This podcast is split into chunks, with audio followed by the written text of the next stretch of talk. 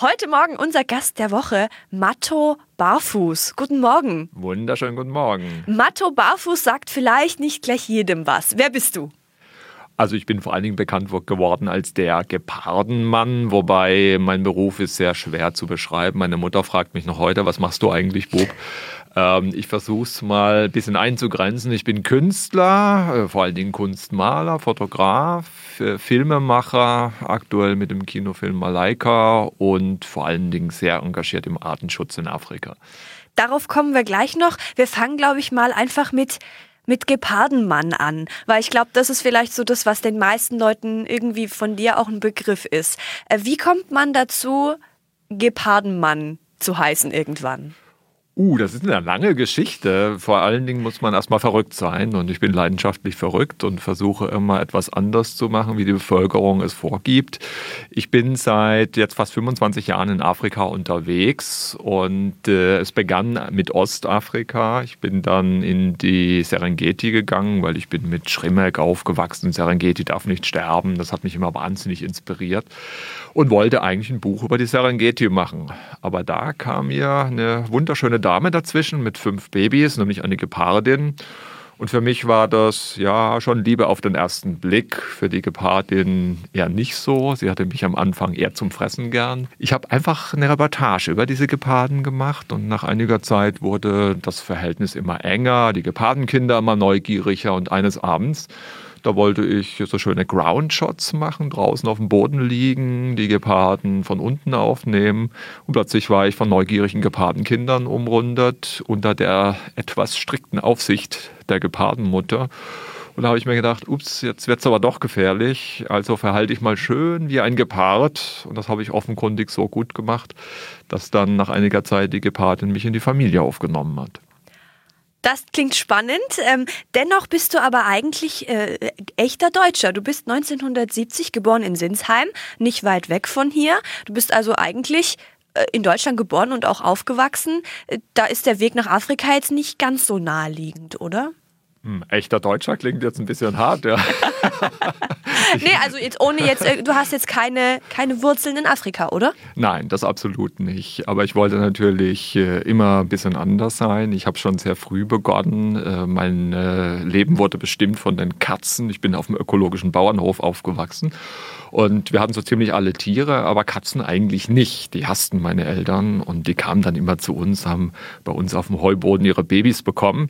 Und früh morgens lagen die dann meistens bei mir im Bett. Und das fand ich super. Meine Mutter bekam immer einen Schreikrampf und da äh, habe ich mir gedacht, also Katzen, das ist was. Und äh, dann kam später so die Liebe zu Afrika dazu. Ich wollte eigentlich Verhaltensforscher werden, habe die ganzen großen Verhaltensforscher hoch und runter gelesen. Aber ich hatte immer so einen Bezug zur kreativen Szene und ich wollte immer auch malen und zeichnen. Und habe mich dann mit zwölf Jahren am Jungkünstlerwettbewerb beteiligt und den ersten Preis von Baden-Württemberg gewonnen. Und da war klar, okay, also du wirst Künstler. Aber ich habe halt immer in Geschichten gedacht und das Geschichten erzählen, das war es eigentlich und vor allen Dingen mit Bildern was auf dieser Welt zu verändern.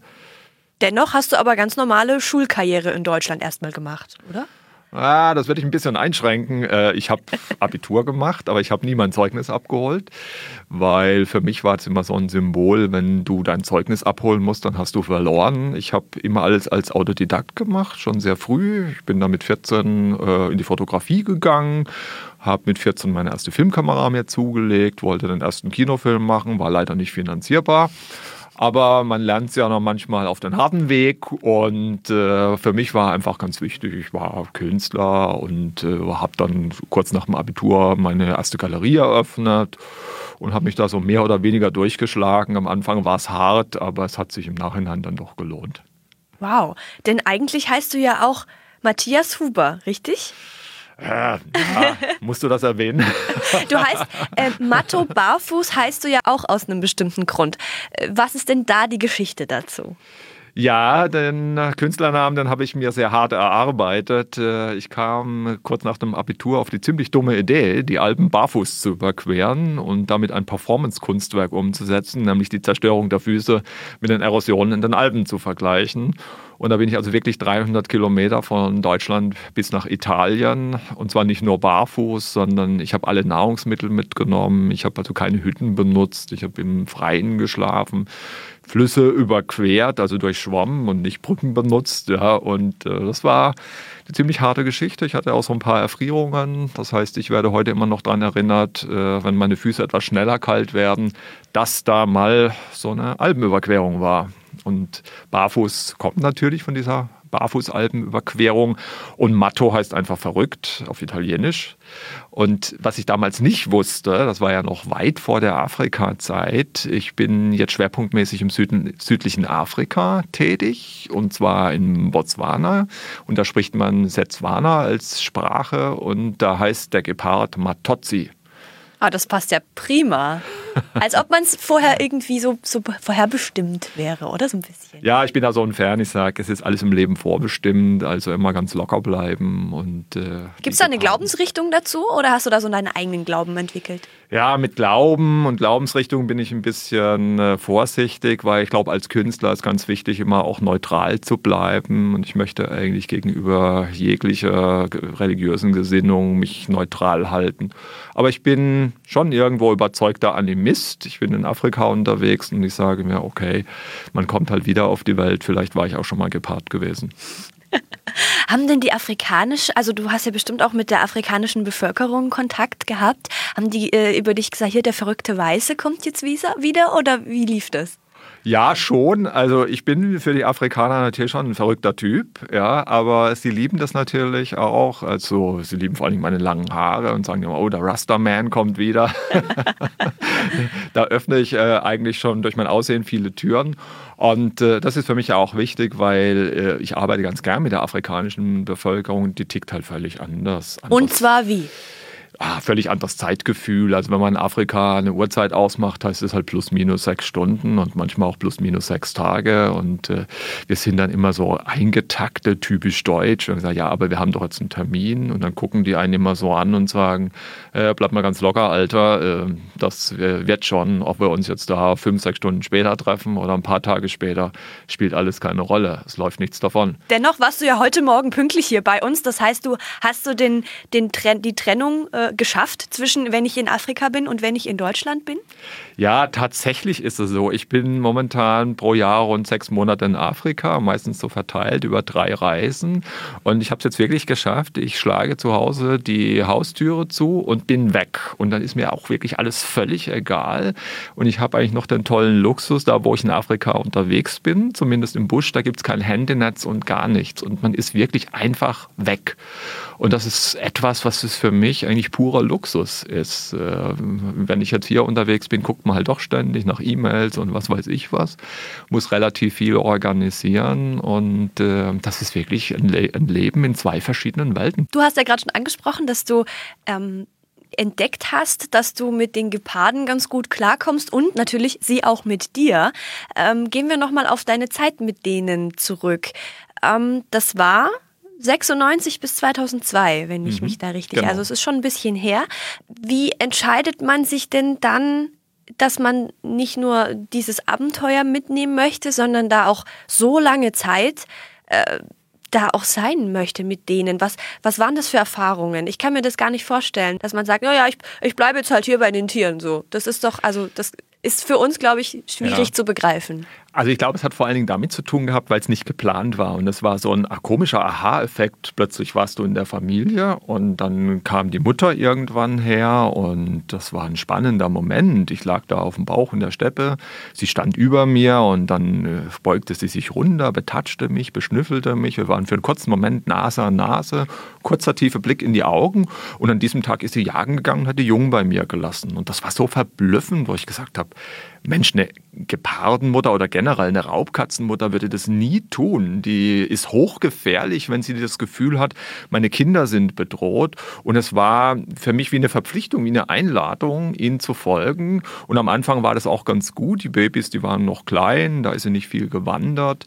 Aber natürlich im Laufe der Zeit wurde das immer härter. Dann hat die Regenzeit begonnen. Dann wird es äh, wirklich saukalt da oben. Die Serengeti liegt ja sehr, sehr hoch auf rund 1800 Meter.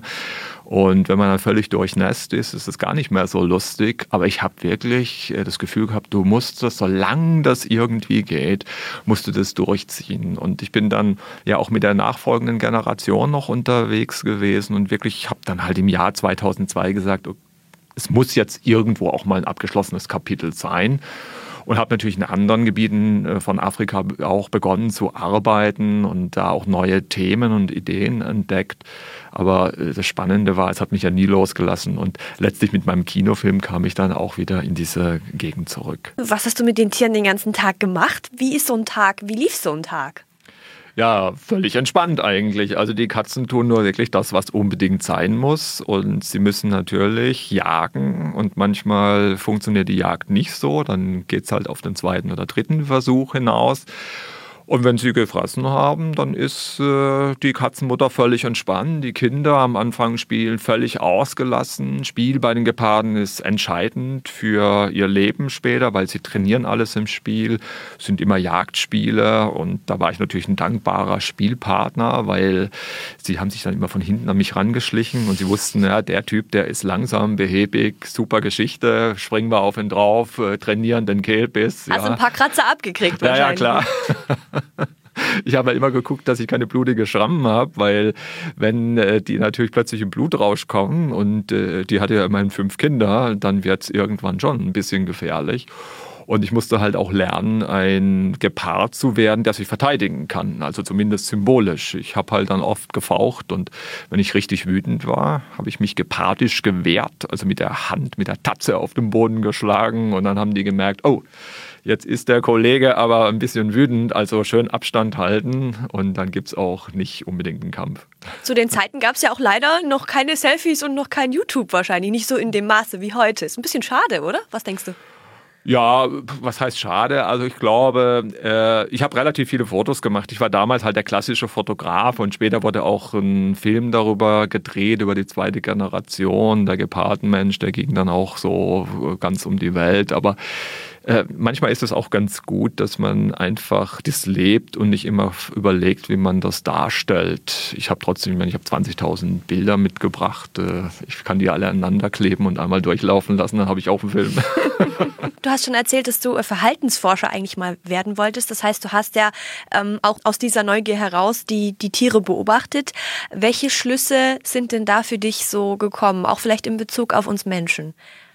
Ist ein ganz spannender Prozess. Ähm, ich habe natürlich so begonnen mit Konrad Lorenz und der hat ja mal irgendwann das Verhalten der Tiere katalogisiert und das fand ich damals als Kind spannend, aus heutiger Sicht völliger Schwachsinn. Äh, klar hat man Grundverhaltensmuster, die gibt es auch beim Menschen, aber es sind so viele Einflüsse, die Verhalten verändern und wir denken heute über Empathie bei Tieren völlig anders äh, nach. Und das heißt, ähm, heute sehe ich Tiere eigentlich wie Persönlichkeiten und auch die Fähigkeit, Tiere sich, äh, dass Tiere sich an neuen Situationen anpassen, sind viel, viel weiter gefasst, als wir uns das früher jemals vorstellen konnten. Und das ist eigentlich das Tolle, draußen im Busch zu sein, äh, Tiere zu beobachten, zu sehen, wie die sich tatsächlich verhalten, verändern, aber auch darüber nachzudenken, was können wir äh, für unser Leben daraus lernen. Und gerade von, von Raubkatzen können wir sehr viel lernen, diese Fokussiertheit, die sie an den Tag legen, mit geringsten Aufwand das Bestmöglichste rauszuholen. Und äh, aber auch nachhaltig zu sein und äh, auch nicht panisch zu reagieren, wenn jetzt eine große Herausforderung ansteht, erstmal wirklich zu gucken, was ist da jetzt, wie kann ich das Problem lösen und das funktioniert wunderbar. Also Hast du das mitgenommen nach Deutschland? Ja. Mhm. Das heißt, wie, wie sie, siehst du manchmal die Dinge hier anders als andere und denkst du, naja, wenn du das so angehen würdest, wie ich das dort unten gelernt habe, dann wärst du vielleicht effektiver, zufriedener. Gibt es da irgendeine Message an uns, die du, irgendwas, was du, was du uns zu brüllen möchtest? Oh, das ist jetzt eine schwierige Geschichte, weil ich bin natürlich damit ein schlechter Deutscher geworden, ja. Das kann ich mir vorstellen. Ne? Alle anderen so, oh Gott, der kommt sechs Stunden zu spät, hoffentlich nicht. Ja. Nee, das glaube ich nicht unbedingt. Aber ich glaube, wir in Deutschland haben so die Angewohnheit, alles viel zu schwierig und viel zu bürokratisch zu sehen. Und also auch mein Umgang mit den Behörden ist mittlerweile sehr locker gegangen. Ich sage, Leute, macht mal hier halblang. Und äh, ich bin dann eigentlich auch so ein Ver Verweigerer-Typ, sage ich, mache das das afrikanische Prinzip. Ja, äh, ein Mann, ein Wort, zack, erledigt. Und äh, das kommt natürlich manchmal nicht so gut an, aber ich glaube, das ist etwas, das sollten wir auch in der Gesellschaft, in der Politik drüber nachdenken. Wir sollten es mal nicht so schwierig machen, ein bisschen positiver denken. Und bevor wir uns äh, die ganze Zeit beschweren, vielleicht erstmal über die positiven Aspekte eines Problems nachdenken und dann ist das Problem meistens sehr schnell behoben. Okay, also ich merke mir das mal.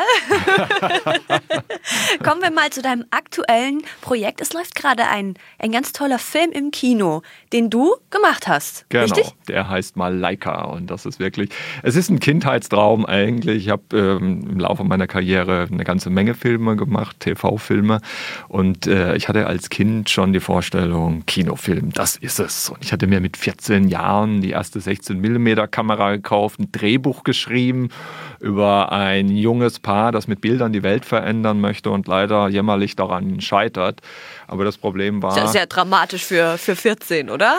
Ja, vielleicht war das äh, so eine gewisse Angst, die ich als Kind hatte, weil ich wollte ja mit Bildern die Welt verändern und habe mich immer gefragt, schafft man das dann tatsächlich? Vielleicht habe ich da meine eigenen Ängste irgendwo rein interpretiert und auch verarbeitet.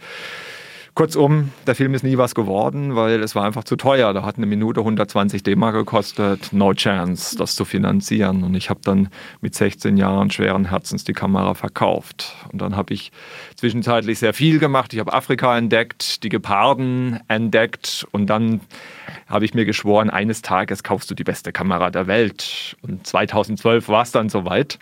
Da habe ich mir die berühmte Red Epic Kamera wow, gekauft. Ja. Das ist für jeden Filmemacher, der kriegt jetzt Pippi in die Augen. Ne? Absolut, ne? ja. Und da war ich natürlich stolz. Und alle haben natürlich gesagt, und mit dem Ding willst du im Busch produzieren? Ich habe gesagt, natürlich, klar. Also habe ich meine Filmausrüstung eingepackt, bin dahin gereist, wo ich mit den Geparden gelebt habe. Und dann habe ich Wo eine, war das? Das war in also Serengeti, wobei ich habe mich dann auf den nördlichen Teil in Kenia, die Masai Mara, konzentriert. Und da habe ich dann eine unglaubliche Frau getroffen, nämlich eine Gepardin namens Malaika. Und äh, ich hatte von Anfang an das Gefühl, dass die Frau mir eine riesige Geschichte erzählt, obwohl sie damals noch alleine war. Und wenn eine Gepardin alleine ist, passiert nicht allzu viel. Sie geht halt jagen und versucht über die Runden zu kommen. Aber ich habe äh, den ersten Dreh mit ihr gemacht und ein Jahr später, da saß sie vor mir mit sechs Babys. Wie hast du dann den Film entwickelt? Was war in deinem Kopf? Was sollte daraus dann werden? Von Anfang an war für mich klar, dass ich keine Naturdoku drehen möchte, dass ich einen Spielfilm drehen möchte. Und das heißt, ich brauche viel Zeit dafür. Ich war vier Jahre mit Malaika unterwegs und musste natürlich alles mitnehmen, was für eine Story ganz, ganz wichtig ist. Ich hatte im Hinterkopf immer, viel Nähe aufzubauen. Äh, ich hatte jahrelang den Leuten Geparden erklärt und das war zum Teil sehr skurril. Und jetzt wollte ich, dass der Kinobesucher spürt, was diese Gepardin denkt, wie sie leidet, welche Ängste sie hat, für was sie kämpft. Und von daher war von Anfang an klar, äh, Malaika hat einen Namen, ihre Kinder haben einen Namen, die Charakterzüge der Kinder arbeiten wir heraus und dann schauen wir einfach, was passiert. Und es war tatsächlich so, hätte ich vorher ein Drehbuch geschrieben, ich hätte es nicht schöner und nicht berührender schreiben können, wie es dann tatsächlich geworden ist. Es ist sehr viel passiert, sehr viel Dramatisches auch passiert. Es ist ein Film, der ein ganz großes Motto hat. Und das berührt mich eigentlich ganz besonders. Nämlich egal, was auf dieser Welt passiert, es gibt keinen vernünftigen Grund aufzugeben. Es ist unglaublich, wie diese Malaika diese großen Herausforderungen einer alleinerziehenden Mutter meistert. Und es ist halt auch ein Film über das Loslassen. Es ist auch ein Film über den Tod, aber es ist vor allen Dingen ein Film über die Liebe. Und Jetzt sagst du ja selber, dass es ein Spielfilm ist. Ähm, Gibt es Kritiker, die sagen, naja, du vermischst jetzt hier Menschliches mit Tierischem, das ist uns zu drüber. Man kann ja einer Katze nicht äh, sagen, was sie für Gefühle hat, das weißt du doch gar nicht. Ähm, wie gehst du damit um? Ich habe ganz offen gesagt, also ich kann mir das erlauben, wenn man über so viele Jahre so eng mit Geparden gearbeitet hat, dann weiß man schon, wie sie denken, was sie fühlen. Natürlich fühlen und denken sie anders wie ein Mensch und wir brauchen die menschliche Sprache und die Kunst, die wir Menschen produzieren, um das emotional auch rüberzubringen. Es war in Deutschland in der Tat eine ganz schwierige Geschichte und die Hardcore-Filmkritiker haben gesagt, wow, das geht überhaupt nicht. Aber jetzt, es funktioniert, wir kriegen ganz, ganz tolle Rückmeldungen und wir werden jetzt auch immer mutiger. Wir haben äh, jetzt in der letzten Woche in Cannes den Film vorgestellt. Wir haben ganz viel Interesse aus dem Ausland, sind völlig begeistert. Wir haben eine Weltfassung gemacht und in der Weltfassung gehen wir sehr weit. Wir haben den Sprecher, der nicht viel sagt. Wir haben Malaika, die von einer tollen äh, Schauspielerin mit einer warmen Stimme gesprochen wird und die Kinder quasseln. Und wenn man da drin sitzt, dann, sieht, dann hat man das Gefühl, das ist wirklich purer Spielfilm. Und wir sind jetzt auch schon eingeladen worden nach Los Angeles im November, wo wir den Film präsentieren. Es sieht super gut aus. Also Malaika wird den Weg um die Welt machen. Malaika heißt ja Engel, soweit ich weiß, auf äh, Suaheli, glaube ich. Auf Suaheli heißt genau. es Engel und im arabischen Sprachgebrauch ist es die Königin. Warum äh, sollte sie Engel heißen? Sie ist einfach ein Engel. Sie ist einfach ein Engel für mich und äh, sie hat so eine tolle Botschaft für uns auch. Und ich finde, das ist einfach ein Film, den muss jeder mindestens einmal im Kino gesehen haben, weil er so, so positiv, so motivierend ist. Und wir beschweren uns in Deutschland über so viele Dinge. Diese Malaika, ja, die kann nicht einen Arzt anrufen, die kann nicht das Sozialamt anrufen, äh, die muss alles selbst lösen. Und das hat mich so wahnsinnig beeindruckt. Und hat immer noch kein Burnout, ne? Er hat immer noch keinen Burnout. Im Gegenteil, ja, sie ist mittlerweile eine Gepardenoma, völlig entspannt.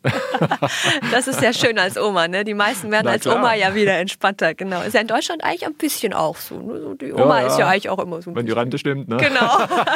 oh je, wieder so was Deutsches, ne? Genau. Ach du je, genau. Malaika hat leider keine Rente, nee. dafür hat sie eine schöne Wüste, die ganz ihr gehört wahrscheinlich. So ist es, genau. ähm, gehen wir mal zu, zu was Ernstem, was aber auch mit, mit Tieren zu tun hat. Aktuell forderst du das Ende der, der Raub Raubtier, der Raubkatzenhaltung, auch gerade im Zoo oder im Zirkus. Befürworter dieser Haltung könnten sagen, na ja, wir dienen ja der, wir wollen ja die Art irgendwie erhalten.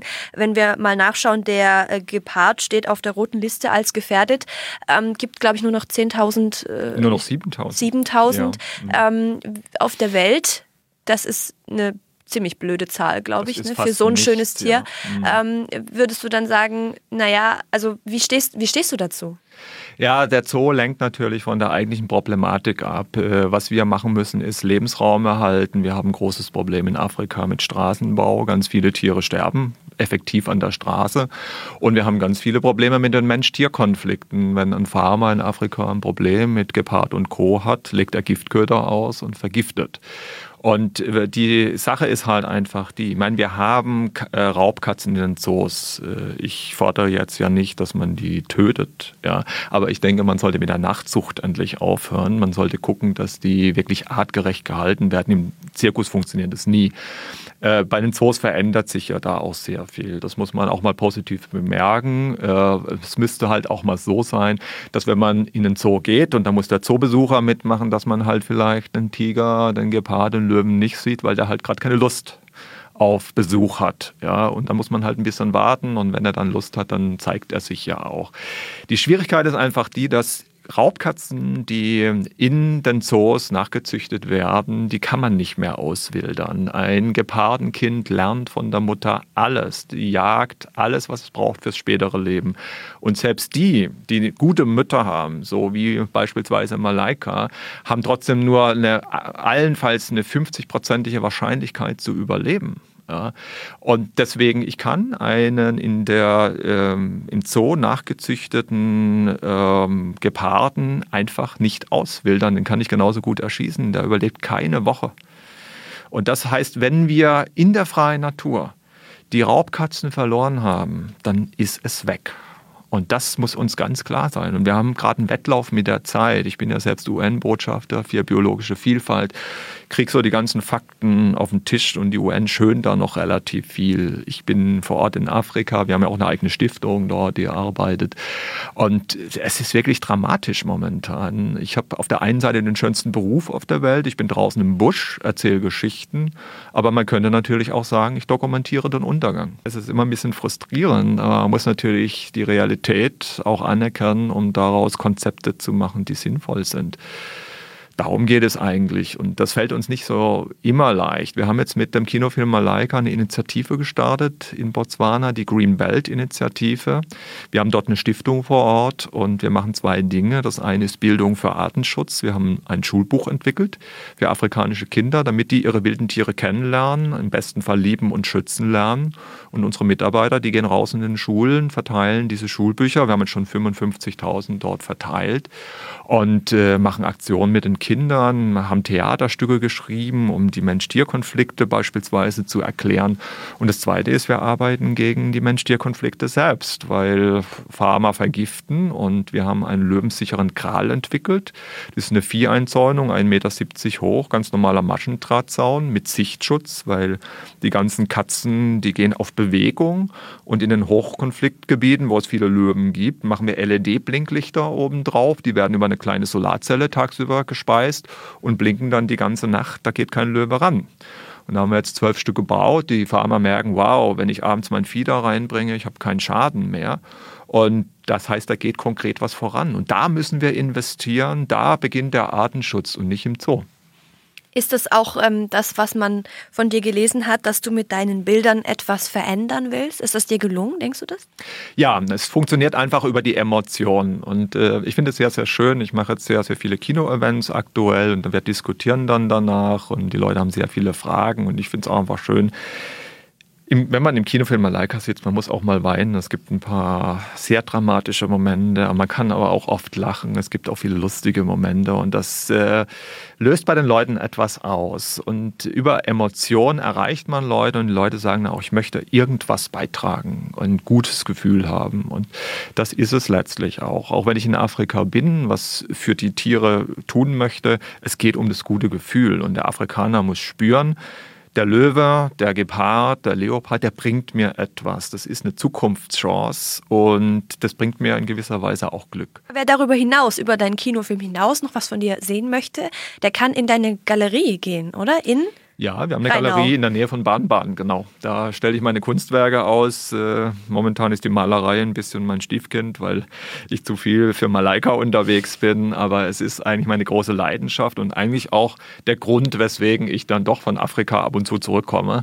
Da habe ich dann mein Atelier und mein Filmstudio und es ist mein klein Hollywood, in dem ich lebe, ja, zwischen Atelier und Filmstudio. Es macht Spaß. Und bei den Bildern hat man vor allem das Gefühl, die sind so genau und so detailgetreu. Die die konnte nur einer gemalt haben, der das Tier direkt vor Augen hatte, glaube ich. Zumal ich keine Tiere mal, ich mal nur Persönlichkeiten. Und das ist, glaube ich, das ganz Entscheidende. Also jeden Geparden, den ich mal, der hat mir eine Geschichte gegeben, der hat mir eine große Emotion gegeben und die steckt letztlich in einem Kunstwerk drin. Das ist ein schönes Schlusswort. Danke, dass du da warst. Sehr gerne. Hat sehr viel Spaß gemacht. Einen schönen Sonntag noch. Wie sieht ein deutscher Sonntag bei dir aus? Ja, für mich äh, ist es so, ich muss jetzt heute weiterfahren und es geht nach Sinsheim in meine alte Heimat und habe da ein Kino-Event, da freue ich mich schon sehr drauf, äh, hoffentlich viele alte Bekannte zu treffen. Wunderbar, dann danke ich dir und gute Fahrt. Danke.